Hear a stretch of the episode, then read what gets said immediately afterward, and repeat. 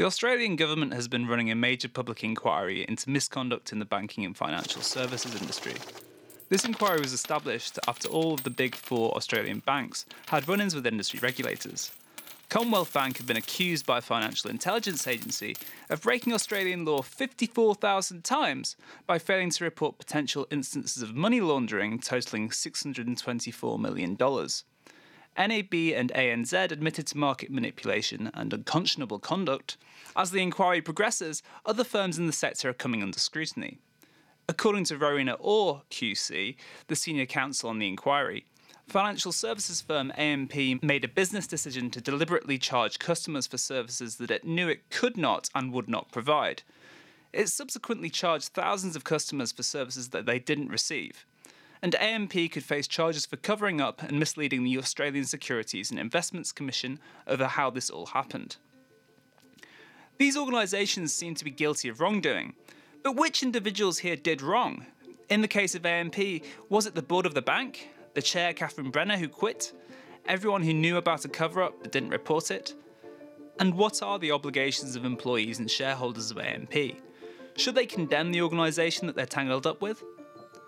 Today we're joined by Stephanie Collins, who's going to help us figure out who does wrong when organisations do wrong. You're listening to Dialogues. So I think the first thing to say, right, is that um, we should really take seriously that wrongs done by organisations are done by the organisation. Um, and by that, what I mean is um, organisations should be understood as agents. Right? They're persons, they're actors, they are entities in our social and political world. Uh, yep, they're made up of other agents, right? They're made up of individuals, uh, but they have their own distinct decision making procedures, uh, and those produce uh, goals and beliefs and policies and decisions and, and wrongs sometimes um, that really are not identical to any goals or beliefs or decisions or policies or wrongs done at the individual level. They're produced in this distinctly organisation way. Um, so if an organisation, um, say, charges customers for services that it can't or won't provide to them, um, then we should view that not as something that any individuals did, no matter what power they had within the organisation, uh, but rather as something that the organisation itself did, um, as its own kind of distinctive entity. Um, so once we kind of view the original wrong in that way as a wrong done by the organisation itself, um, then we can start to tell a story about the wrongs that that might imply about the individual members. So the way I would want to run it is to say, the organisation did this wrong. Um, on the basis of that wrong, the organisation uh, acquires certain obligations, certain duties um, to rectify that wrong in some way, to provide compensation, maybe to be punished, uh, to provide redress of some form. Uh, now, the organisation has that obligation, but of course, organizations are made up of people, right? So, in order for the organization to fulfill that obligation, uh, the members of the organization are going to have to act in a kind of flesh and blood way. Um, and so when the organisation has this obligation to uh, compensate for the wrong it's done, uh, that's going to sort of entail that the members of the organisation have obligations to act in certain ways to fulfil the organisational obligation.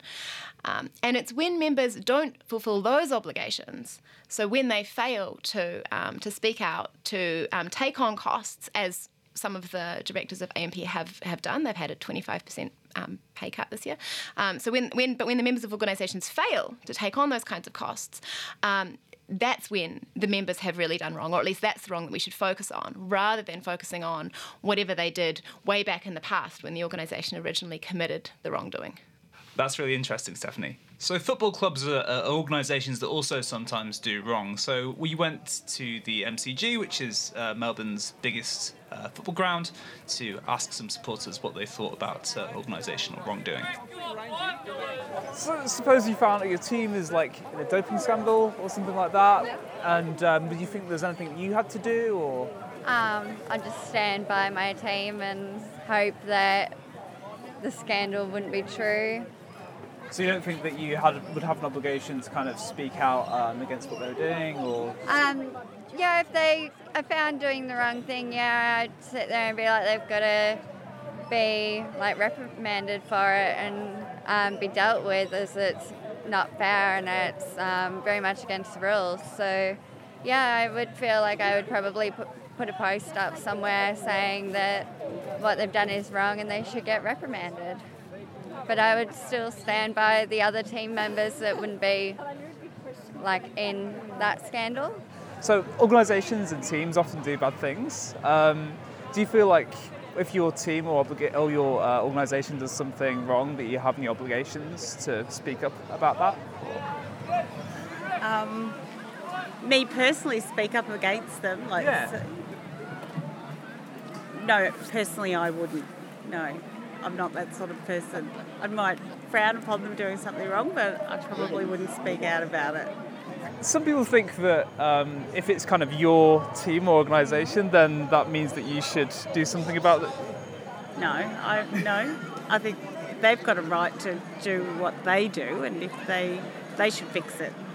I can't do anything as a follower. No. Do you feel like an obligation to speak up against what they did? Oh, I just talk to amongst my friends here, and then sometimes if it's really bad, then maybe, but not a lot. I'm on social media, but I don't make statuses every 15 minutes, so it's like, yeah, What if you were a member of um, the team that did something wrong? Would you, would you feel like you had to do something in particular then? Yeah, yeah. Um, try and fix it. Don't hide it. Don't hide it. Be accountable for it. Um, work out a way to make it right. So I noticed that the first person talked about, um, you know, standing by her team and hoping that the scandal wouldn't be true, and the second person said something about um, personally not wanting to uh, speak out and that the team, you know, it's they're their problem and their mess. They have a right to do what they do, and they should they should clean that up. And I suppose one thing I noticed in there was that um, both of those people seemed to be thinking about the sports team and then responding to what their role might be in that as a supporter of the team. And I take it on your view, it's not necessarily the case, at least, that mere supporters of sports teams are actually members of organisations. So I took you to be saying something a bit stronger. We have these agents. Organisations are agents in their own right, and they have members. So maybe it would help to say a bit more about how you think about membership so we can start to talk a bit more about whether these sports team supporters would actually count as members at all on your account. That's great. Yeah, that's that's completely right. I thought that when I was listening um, to the people too, that um, yeah, merely supporting a team is not enough for you to count as a member of that organisation, um, in my view. Uh, so uh, I think that in order to be a member of an organisation, um, two things have to be true of you. Um, so first of all, you have to um, be licensed by the group's decision-making procedure to have input into the procedure. So yeah, it's true that fans like sometimes influence um, the decisions that a sports team makes. Um, and you know, maybe if the fans complained a lot about uh, a recent hire or something, then you know they, the the managers might kind of cave to the pressure and, and sell them next season or something like that. So that can happen. But that kind of pressure that fans can place on teams is totally up to the discretion of managers whether or not they even take that into account, right? Um, whereas if you're if you're a kind of member, if you meet this first condition of having inputs licensed by the procedure, then the procedure kind of has to listen to you. It's like it's being irrational if it doesn't. um, so that's that's one thing. Um, and then the second thing um, that you need to do to, to be a member is um, you need to be committed to abide by the results of the procedure. So you need to have the procedure kind of um, bear upon your decisions. That, that, that commitment needn't be kind of overriding in all circumstances. I'm going to do what my boss tells me to do, um, but it's got to be that your presumption as you go about in the world is that you do whatever the policy of the organisation is. And that's probably not true of most sports fans. So, do you have a sense of how this is going to look in organizations that are familiar to many people, just sort of large corporations, cell phone companies, whatever? I mean, Yeah. what kind of subgroup of all employees ever is going to be on the hook as a member in your view? Great. Yeah, it's a really difficult question, and I think there's just going to be vagueness. I think there are going to be some people for whom it's kind of unclear whether or not they remember, and maybe they will remember when it came to some decisions and not others. So if you mm. think about, yeah, like Vodafone or something, okay, we definitely have, you know, the board of directors, we have the CEO, we have the kind of the managers, all those who are kind of writing policy and choosing how policy will be implemented So, they're all in. they're all in. Cool. Uh, but when it comes to you know the person selling phones in the Vodafone shop down the road, Yeah, good. Uh, I mean, okay, they have some uh, input into the procedure in the sense that oh, they can choose, you know, whether to go on a break now or in five minutes, and which phone to suggest to this person or not. Um, but I would say those kinds of inputs aren't aren't really inputs into the policy level um, that would allow them to be to be on the hook. So I think there is going to be vagueness. How much of a manager do you have to be um, to be on the hook is is a question that's difficult to answer in the abstract, uh, and uh, in, in, in, abstract from any specific organisation action. Um, but in general, kind of low level employees probably going to be off. That's just like a contract that you have with the organisation, whereas higher level employees, managers, policy writers are going to be on the hook. Mm. Stephanie, uh, one thing that came up in, in what we heard from folks was, was loyalty.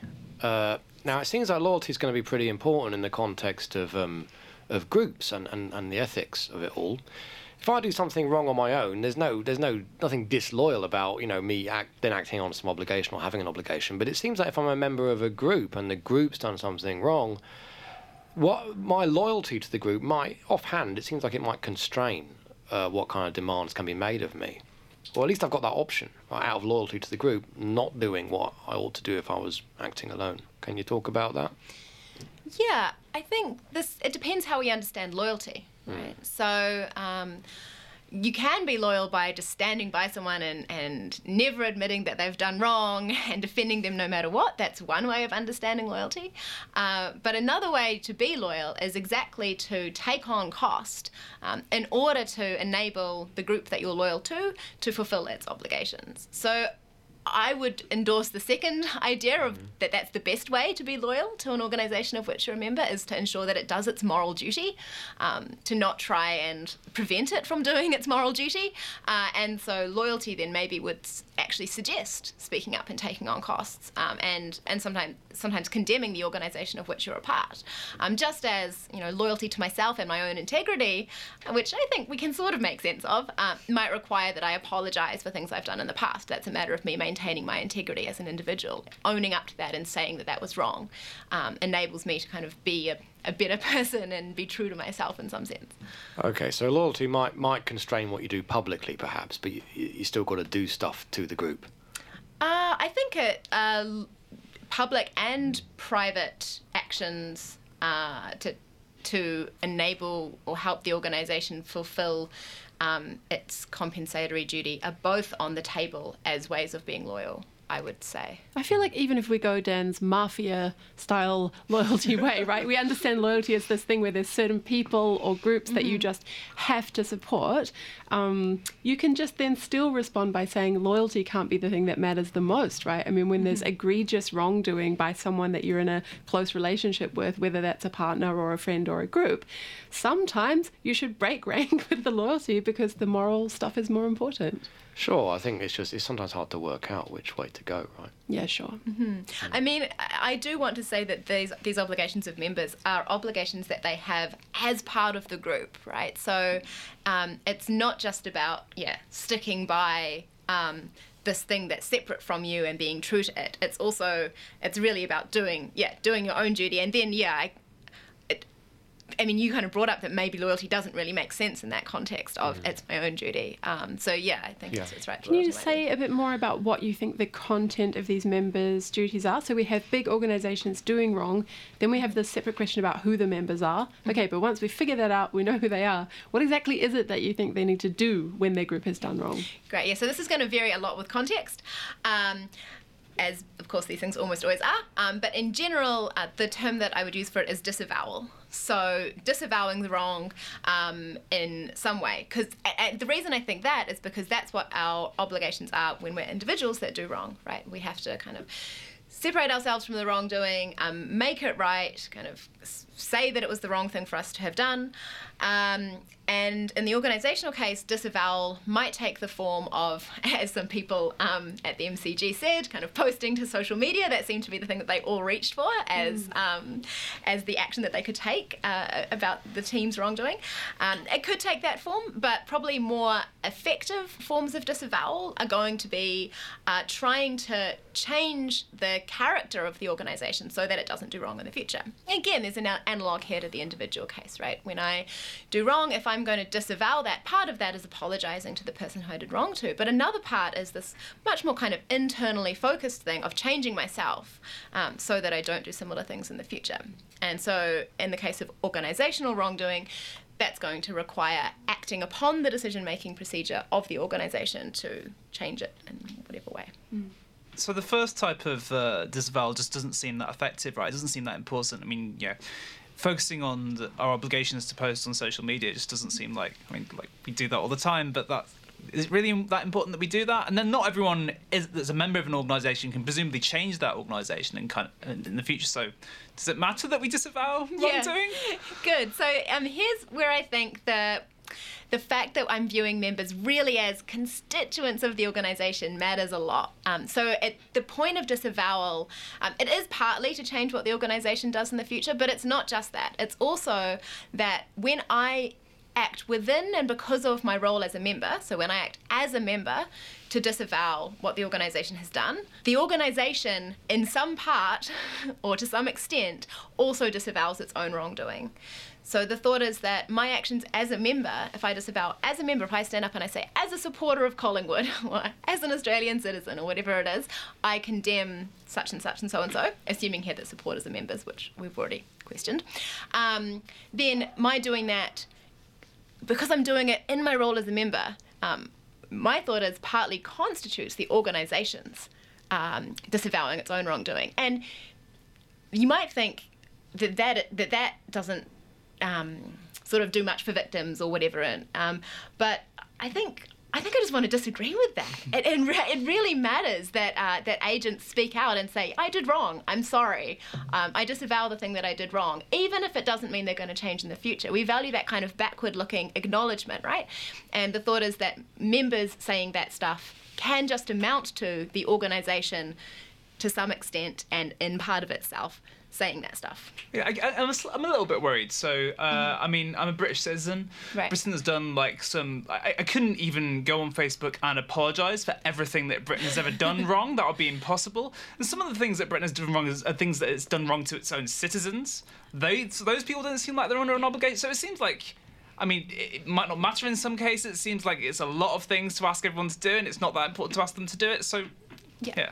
Great. Yeah, I, I think it is uh, true that uh, under this proposal, particularly citizens of powerful states are going to have these obligations everywhere, right? I mean, as, as a member of New Zealand, I'm going to have loads of obligations to do with the treatment of the Maori population, to do with all kinds of stuff, right? So um, I think that's just a bullet we have to bite. So we have a lot of moral obligations. We have to weigh them up against our other obligations, right? So I'm certainly not saying that these are the most important obligations that we have.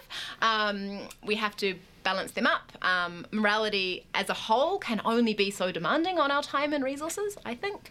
Um, so, yeah, it may well be that we end up saying, okay, these are obligations, but they're outweighed, or we can't discharge all of them, or something like this. Um, and you know that's I'm okay with that. Um, but I still want to say there are important moral reasons that should factor into our decision making. So I also wanted to ask you a bit more about disavowal. I guess the you know my impulse would be to think what we want is for the organization to stop doing wrong or to redress wrong that it's done either in the past or that it's doing now. And I guess if you're thinking about it like that, the story about members disavowing what the group has done or, or, is doing just kind of seemed to be beside the point. I mean, why not tell a story about members doing a thing that would kind of add up to actually providing compensation or redress for the wrong historically or stopping the wrong from happening right now. Mm-hmm. Good, yeah. So I think those obligations, I think that that also exists. Uh, so I think that's also right, but um, it's often going to be that. Um, the stopping the wrong from happening now, if we're talking about large organisations, that's something that falls upon the CEO or the directors in the case of a for-profit corporation or the government and senior civil servants in the, in the case of a state. Um, so if we're thinking about kind of lower down members, um, it's often going to be there's, there's not much that they can do um, to change what the organisation does now. Um, you, know they can't decide whether or not the organisation's going to pay the fines that it pays. They can try and put pressure on, but then so can any non-member. And i think non-members probably also have those obligations to try and put pressure on the organisation to get it to yeah pay the fine or stop having the wrongful policies or whatever it is. Um, but i think even once we've accounted for that at least i mean the reason why i wanted to develop this framework is that i still have the sense that um, even those things to one side or even if i can't do those things because i'm not powerful enough I'm still kind of tainted when my organisation does wrong. And so I'm trying to explore like what's the nature of that taint and what kind of obligations do I get just on the basis of that. Thanks, that's super interesting. You've been listening to Dialogues, and I'm Dan Halliday from the University of Melbourne. I'm Holly Lawford Smith, also from the University of Melbourne. I'm Richard Rowland from the Australian Catholic University. And I'm Stephanie Collins, also from the Australian Catholic University. And Dialogues is funded by the University of Melbourne.